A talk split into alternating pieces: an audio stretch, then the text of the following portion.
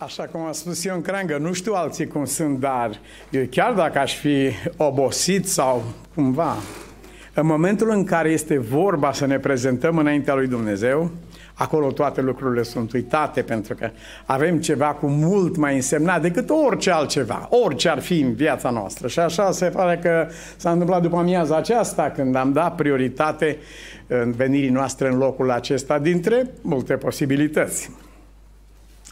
Dragii mei, în această încheiere a miniseriei noastre, drumurile se întâlnesc la cruce, după ce am văzut în prima întâlnire a noastră, uh, tu care mustri pe Dumnezeu ai prins ideea, cum El mustra pe Iisus pe cruce, dacă tu ești Fiul lui Dumnezeu, dă-te jos și dă-ne și pe noi și uh, acum ai înțeles despre ce este vorba. A văzut că de fapt lucrarea lui Dumnezeu nu era să se dea jos de pe cruce, ci era să transforme inimile oamenilor care priveau la cruce. Cea de-a doua care a fost caut pe fratele meu, am văzut cum Dumnezeu a transformat acest om într-un misionar în cel mai cumplit moment pe care îl poate trăi o ființă umană. Acolo s-a petrecut lucrul acesta, era o lucrare mult mai însemnată decât orice altceva care se întâmplă. Iar în uh, ocazia aceasta, înainte de Eh, de dialogul nostru, eh, vom avea uh, o temă scurtă sub genericul Cerem și îți voi da cerul. A fost un sondaj făcut nu de mult, de o firmă serioasă, să, pe ceva coast to coast în Statele Unite, dintr-o parte într alta țării, și oamenii au avut ocazia să răspundă la o întrebare Uh, de-a dreptul amuțitoare, dacă te-ai întâlnit cu Dumnezeu față în față, ce l-ai întreba? Sau ce îi cere să-ți spună? O treime dintre oameni au spus, dacă m-aș întâlni cu Dumnezeu, primul lucru pe care îl aș cere ar fi să mă ajute să înțeleg cu ce ocazie sunt eu pe aici. Asta ar fi întrebarea mea. Cu ce ocazie? Job description, cum zicem noi, sau care ar fi lucru și lucrarea mea pe pământul ăsta, dacă m-aș întâlni cu el. Au fost oameni așezați în postura în care suntem așezați, fiecare dintre noi știm sau nu știm lucrul acesta, tainic se petrece undeva, dar au fost așezați și confruntați cu întrebarea lui Dumnezeu. Cerem ce vrei să fac pentru tine. A, mie nu mi-a spus așa, i-a spus doar lui Solomon, ar zice unul. Nu, nu i-a spus doar lui Solomon se va arăta că în viață am fost așezați la această intersecție în care a trebuit să alegem un drum în viață și l-am ales. Dar nu numai lui, lui Solomon i-a adresat Dumnezeu această cerere și ofertă. Spunem ce să fac pentru tine, ci în același grad această ofertă și întrebare a fost adresată orbului Bartimeu. Păi, bine, dar asta e Solomon și asta e Bartimeu. Da, dar la Dumnezeu nu e diferență. Aceeași întrebare îi adresează el orbul Bartimeu. Zice, ce vrei să fac pentru tine? Și orbul acesta se gândește și alege ceva în viață. Vre- să-mi capăt vederea, a spus el. Acesta a fost. Pe Solomon îl întreabă, tu ce vrei? Eu vreau să, am, să fiu smart. Vreau să fiu deștept să mă descurc între, în mijlocul unor situații complicate. Dă-mi înțelepciune să fac dreptate. Vreau să fiu un judecător de acest fel. Nu știu, dar până astăzi problema asta nu e rezolvată. Oamenii nu sunt siguri că omul acesta a fost chiar înțelept în hotărârile pe care le-a luat el. Aceasta nu înseamnă că Dumnezeu nu și-a împlinit cuvântul, nu înseamnă că nu i-a dat darul acesta pe care l-a cerut. Sigur i l-a dat, apoi, apoi cum l-a folosit el, vom vedea. Dar în ce îl privește pe Dumnezeu, sigur el nu a rămas dator, că el nu rămâne dator. Acum, în locul acestui uh, uh, cuțitar devenit misionar pe cruce, în locul acela el are posibilitatea aceasta și dacă te-ar fi întrebat pe tine, dar tu ce îi cere lui Dumnezeu într-o astfel de situație? Nu știu câți dintre noi nu am fi complexați pe loc. Uh, au, au arătat într-un studiu psihologic că în momentul când ai mai mult de două opțiuni într-o problemă de ales, deci între mai mult de două opțiuni, din clipa aia intri în confuzie, când ai de ales cu te duci la magazin și găsești aceeași vopsea cu aceeași cu apă, dar în diverse culori, în 100 de variante, nu mai știi încotro. S-a pus și atunci, în realitate, omul nu alege, ci omul culege. Lege, ia ceva ce... Pentru că e imposibil să compară 100 de variantăți și așa mai departe. Dacă ai fi fost în locul omului acestuia, sub această de neimaginat suferință, în mijlocul unor evenimente atât de tulburătoare, o așa cascadă de trecere de la o stare la alta, a fost răstignit între doi tâlhari și a sfârșit prin a fi răstignit între un tâlhar și un misionar. Dacă ai fi trecut prin toate acestea, ce ai fi cerut? Oamenii au cartea vieții, fiecare om are cartea vieții lui și într-o împrejurare de un fel sau altul are posibilitatea de a răspunde acestei chemări a lui Dumnezeu. Spunem ce vrei să fac pentru tine. Spuneți-mi într-un cuvânt ce a ales omul acesta? Din tot cerul, din tot nou Ierusalim, din toată viața veșnică, din toate ce nu se mai poate imagina, ce ar putea da Dumnezeu cuiva, pământul, stelele de pe cer și toate, spuneți-mi ce a ales omul acesta? Cum ați putea voi să formulați într-o expresie scurtă? Ce a ales omul ăsta să ceară dintre toate posibilitățile care le-a avut? Toate lucrurile sunt cu putință la Dumnezeu. Ce a ales omul ăsta? Cum? Exact, da. Omul acesta n-a cerut nici paradisul, nici viața veșnică, nici locul de verdeață, nimic altceva. A cerut memoria lui Dumnezeu. N-a cerut să-i se facă vreo favoare. Ia-mă cu tine sau dă-mi așa, sau i-am suferințele astea, sau dă-mă jos după cruce, sau... Nu, nu a cerut nimic absolut altceva decât vreau să știu că îți vei aduce aminte de mine. Amintirea ta, memoria ta, pentru mine este cel mai scump lucru care mi se poate întâmpla. Și asta este tot ceea ce... Nu mi-aduc aminte de nimeni să mai fi cerut așa ceva în istorie. Probabil că au mai fost și alți oameni. Nu-i știm noi. Dar această cerere în sine este pur și simplu cu tremurătoare. Cum privea el pe Dumnezeu, cu ce ochi privea el pe Dumnezeu, ce însemna pentru el acest lucru, aduce aminte de mine. Dacă tu îți vei aduce aminte de mine, nu există un lucru mai scump pentru mine decât aceasta. Nu îndrăznește să ceară mai mult. Nu, no, nici de cum. Putea să ceară, dar nu îndrăznește. După cum ofițerul roman nu îndrăznește să spună, hai până la mine acasă, nu mai veni, nu veni. Zi un cuvânt, atât. Omul acesta, misionarul de pe cruce, merge mult mai departe decât ofițerul roman și nu mai zice uh, zi un cuvânt, ci să ai un gând cu privire la mine. Doar un gând. Aduți aminte de mine. A fost un moment pe care probabil doar veșnicia îl va putea dezvolta și arăta, îi arăta valoarea. Dar atenție! Nimeni nu adresează o cerere ca, ca aceasta hocus pocus. De-a venit în minte atunci, pac, s-au dat cu zarurile, luăm numărul 3. Nu, nu s-a întâmplat așa. Este un sistem de valori în viața noastră la care construim întreaga viață. Prin tot ce facem, prin tot ce zicem, construim la acest sistem de valori.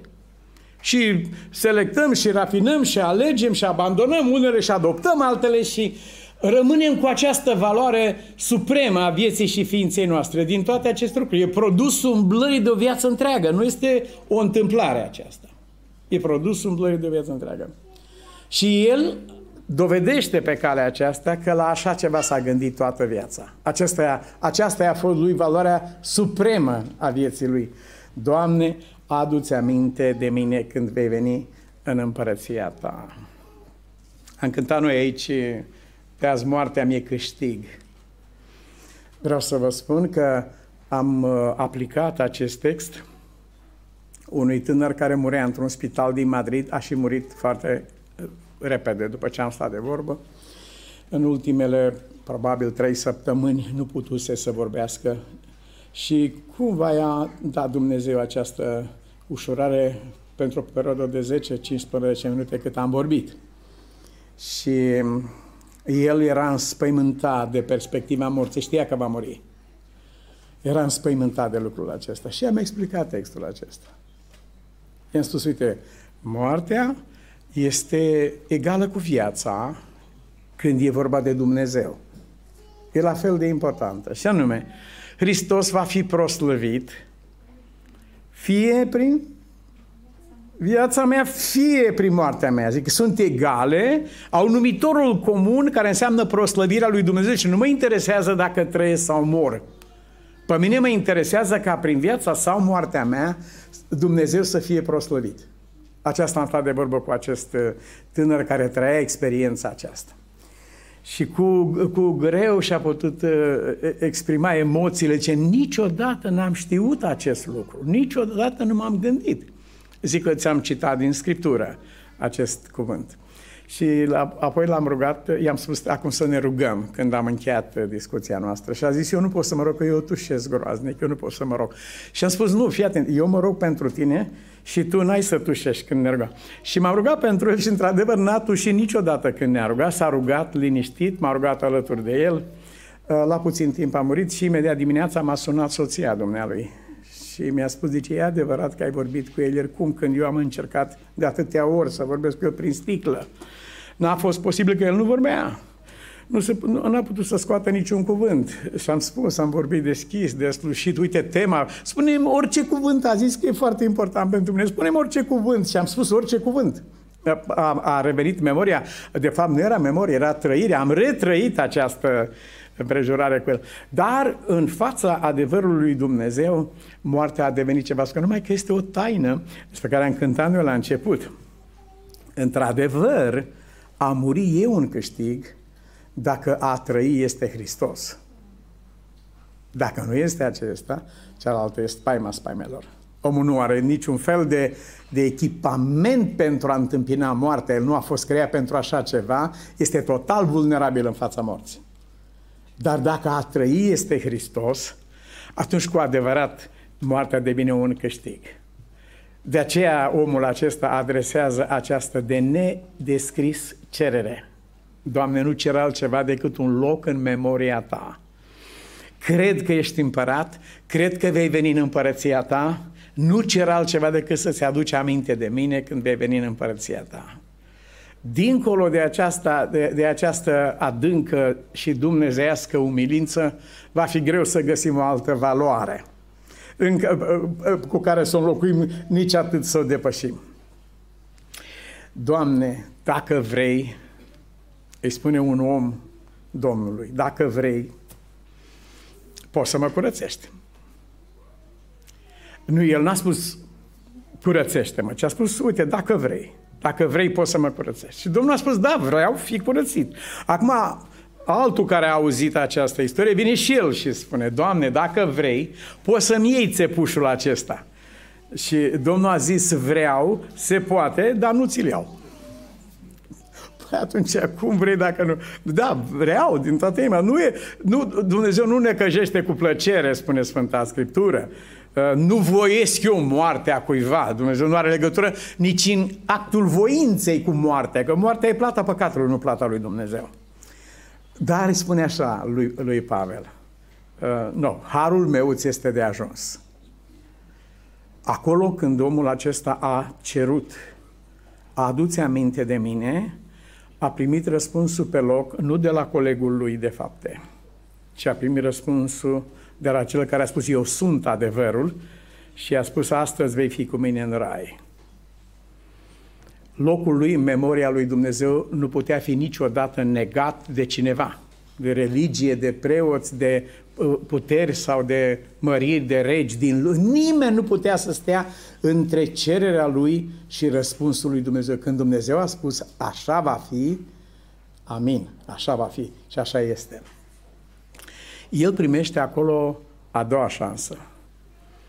Viața, cum zic americanii, you blew it up, ai bușit-o, ai explodat-o. Viața. Dar Dumnezeu îi dă a doua șansă și a doua șansă este alături de Isus pe cruce. Și prinde a doua șansă. Și omului celălalt a fost dată a doua șansă. Nu știu dacă a înțeles sau n-a înțeles. Lăsăm pe Dumnezeu să judece aceste lucruri. Noi putem decât să cităm faptele care sunt. Ce e dincolo de lucrul acesta nu ne dăm seama. În orice caz, faptul că acest om a exprimat o așa cerere tulbură sufletul nostru materialist, care vrem de la Dumnezeu ceva anume, cumva anume, și ne face să simțim adâncă umilință înaintea unei cereri lipsite de orice formă de egoism, de că dacă mă pune pe vreo... Scriem și mie numele acolo pe, în galeria asta, era ceva, dar în memoria lui Dumnezeu nu se vede lucrul acesta. Adânca lui umilință este câștigată acolo. Eram la, în vizită la penitenciarul Craiova, la secția condamnați pe viață. Noi nu avem hașul aici în România, pedeapsa cu moartea. Eram acolo, domnul general Chiș îmi refuză cererea de a, că am cerut să vizitez secția aceasta, să duc Evanghelia acolo și dânsul mi-a refuzat, a spus, nu pot niciodată așa ceva să fac. Te, te, te pot omorâ pe loc ei și nu au nicio altă pedeapsă, că nu există pedeapsă, că te-au omorât pe loc și s-a Mâine ești în evenimentul zilei pe prima pagină, mi-a spus dumnealui. Uh, domnul general, Dumnezeu merge cu mine. Uh, lasă, Nicu, eu înțeleg cu asta ce ai spus tu, dar nu există. Până la urmă a spus, zice, uite, uh, îți dau permisiunea, dar trebuie să meargă cineva în armat cu tine. Dacă mișcă, unul nu mai mișcă. Și am spus, nu putem să predicăm Evanghelia cu sabia lui Petru acum. Nu avem cum, zic. Vorbim cu Petru să lase sabia acasă și să vină la biserică. Nu să vină aici cu așa. Dar dânsul insistă și până la urmă îmi dă voie să merg. Uh, urmează să ne întâlnim uh, cu soția, cu dumnealui și eu totuși am să-l întreb, pentru că eu am văzut după colț, dânsul a spus că nu merge nimeni cu arma cu mine, dar am văzut după colț pe unul care stătea acolo. Cred că a fost cineva totuși după colț. Uh, și am întâlnit la o masă mare viețașii, cei care erau condamnați pe viață. Un tânăr care a comis 13 crime, un altul care a comis 4 crime în halta Dârza, un altul care a dezmembrat pe prietena lui și Uh, uh, niște uh, pagini care nici n-ar trebui să existe vreodată în conștiința omenirii s-au întâmplat în realitate. Unul dintre cei care erau acolo are o întrebare, cum o să avem și noi acum ceva întrebări. Și unul are o întrebare, dar nu prea îndrăznește să întrebe. Și atunci un altul îi dă cu cotul. Zi-mă, spune-mă. Și dânsul îmi spune. Și mă, domnule, e păcat să te omori e păcat să te sinucizi.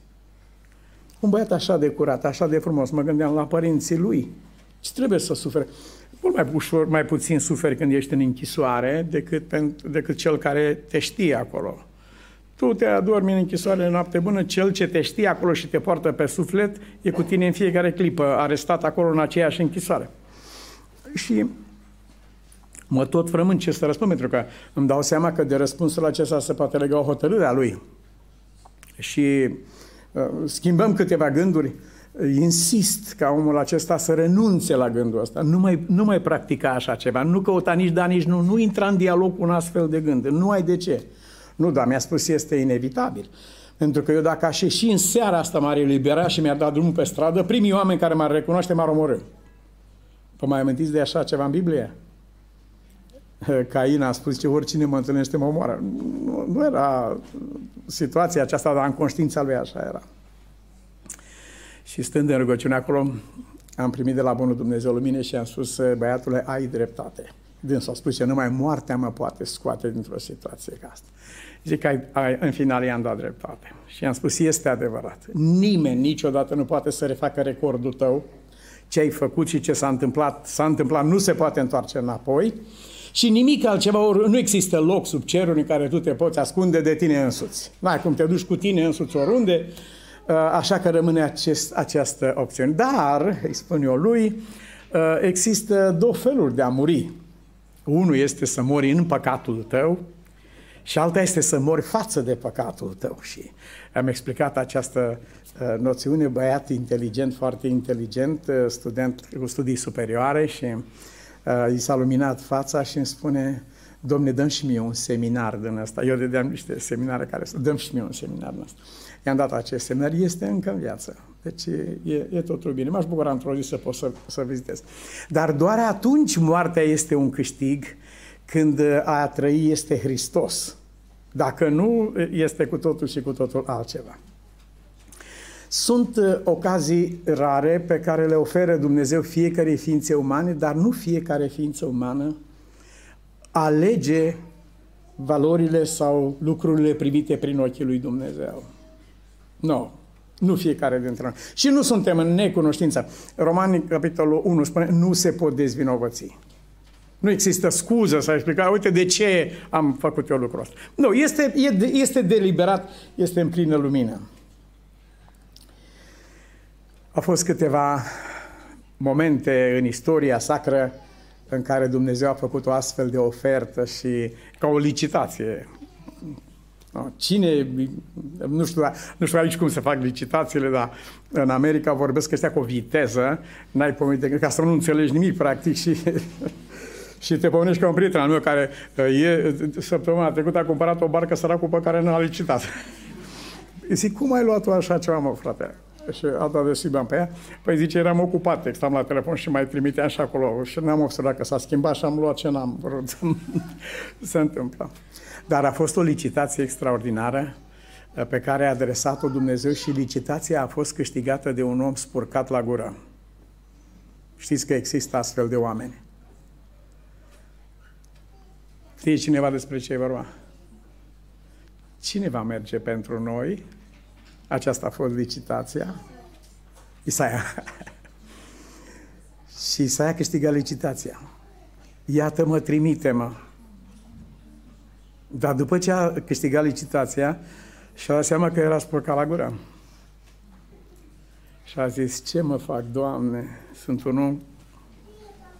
Eu zic ce nu trebuie și fac ce nu trebuie. Dumnezeu nu i-a spus, e ok, merge și așa. El nu face treburi de astea. El știe că lucrul ăsta duce în final la moarte. Din cuvintele tale vei trăi, din cuvintele tale vei muri. Și atunci a pregătit pe omul pe care l-a chemat. Licitația a fost câștigată de Dar a apărut o altă licitație. Cine merge să evangelizeze Babilonul? Cine să meargă să merge?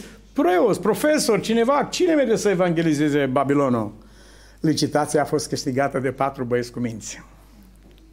Daniel și cei trei prieteni ai lui. Ei au câștigat. Cine merge să evangelizeze Egiptul? Cine merge să vorbească despre Dumnezeu în Egipt? Cine scapă țara de la pieire? Licitația a fost câștigată de un băiat care nu putea să suporte cuvinte rele pe care le spuneau frații lui. Acolo a fost câștigată. O altă licitație a fost aceea în care cineva a uns pe Isus pentru jerfă, cum ne-a uns pe noi pentru slujbă. A venit cineva, vă dați seama că cel care te-a uns pentru slujbă este unul care este mai înalt decât tine și el face lucrarea aceasta. Dar asta s-a împiedicat Ioan Botezătorul când a fost să boteze pe Iisus. A zis, nu pot frate, că, cum să te botez eu pe tine? A spus el. Dar cine, cine a fost, uh, cine a câștigat licitația aceasta să ungă pe Iisus?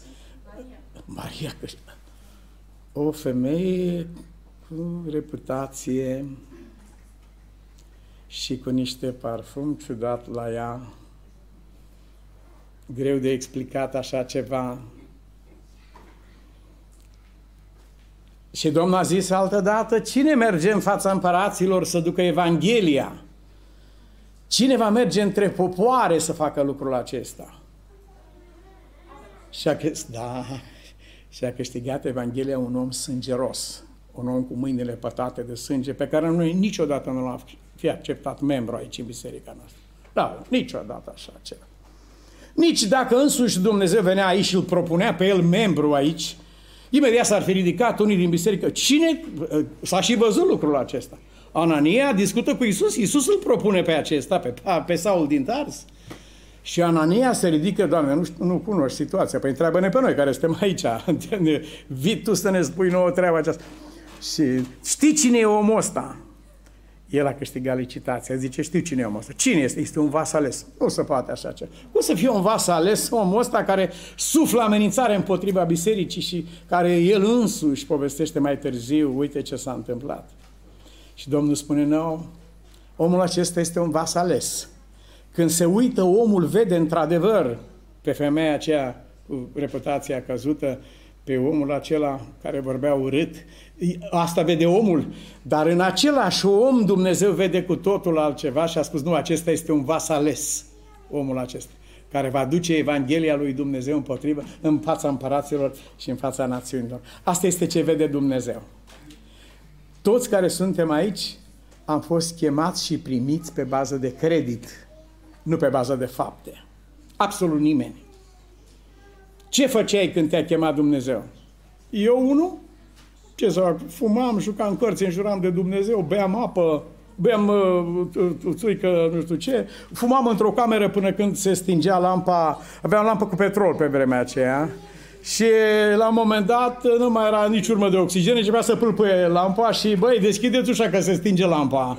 Și deschideam ușa și gata, creștea, uh, dar și nu învățam nimic din faptul că, uite, crește lumina, domnule, trebuie să... Dacă, acum, dacă văd treaba asta, înțeleg altfel. Dar atunci nu, nu m-a preocupat lucrul acesta.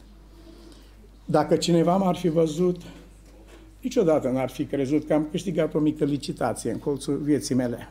N-ar fi gândit lucrul acesta. Și acest lucru este adevărat cu privire la fiecare dintre noi. Fără îndoială că ați auzit de uh, licitația aceea legată de tabloul numit Fiul. Ați auzit. Ați auzit, știți. A fost scoase, da, a fost scoase galeria de valori și tabloul acesta ciudat. Fiul, am scris eu un articolaș despre el, o să-l supun domnului profesor, să vedem ce mai rămâne din el după ce trece pe la domnul profesor. Dacă, da, ceva zdrențe mai rămân oricum, mă gândesc. Dar uh, ce este însemnat în această licitație, Fiul, este faptul că sufletul nostru este pus la încercare și sistemul de valori pe care l-am cultivat în viață și pe pământ ajunge să dicteze destinul nostru. Hai, treci mai repede cu ăsta, că să vină cele adevărate, cele importante. Și atunci cineva, cei mai săraci dintre cei săraci, au cumpărat acest tablou, fiul. După care ciocanul judecătorului a lovit și a spus, licitația s-a terminat. Cine a, cumpărat, cine a cumpărat fiul, împreună cu el, a primit toate lucrurile. Iar uh, omul acesta a cumpărat ce era însemnat. Maria și-a ales partea cea bună și ce e cel mai frumos în aceasta este că niciodată nu-i se va lua și așa să ne ajute Dumnezeu. Amin. Amin.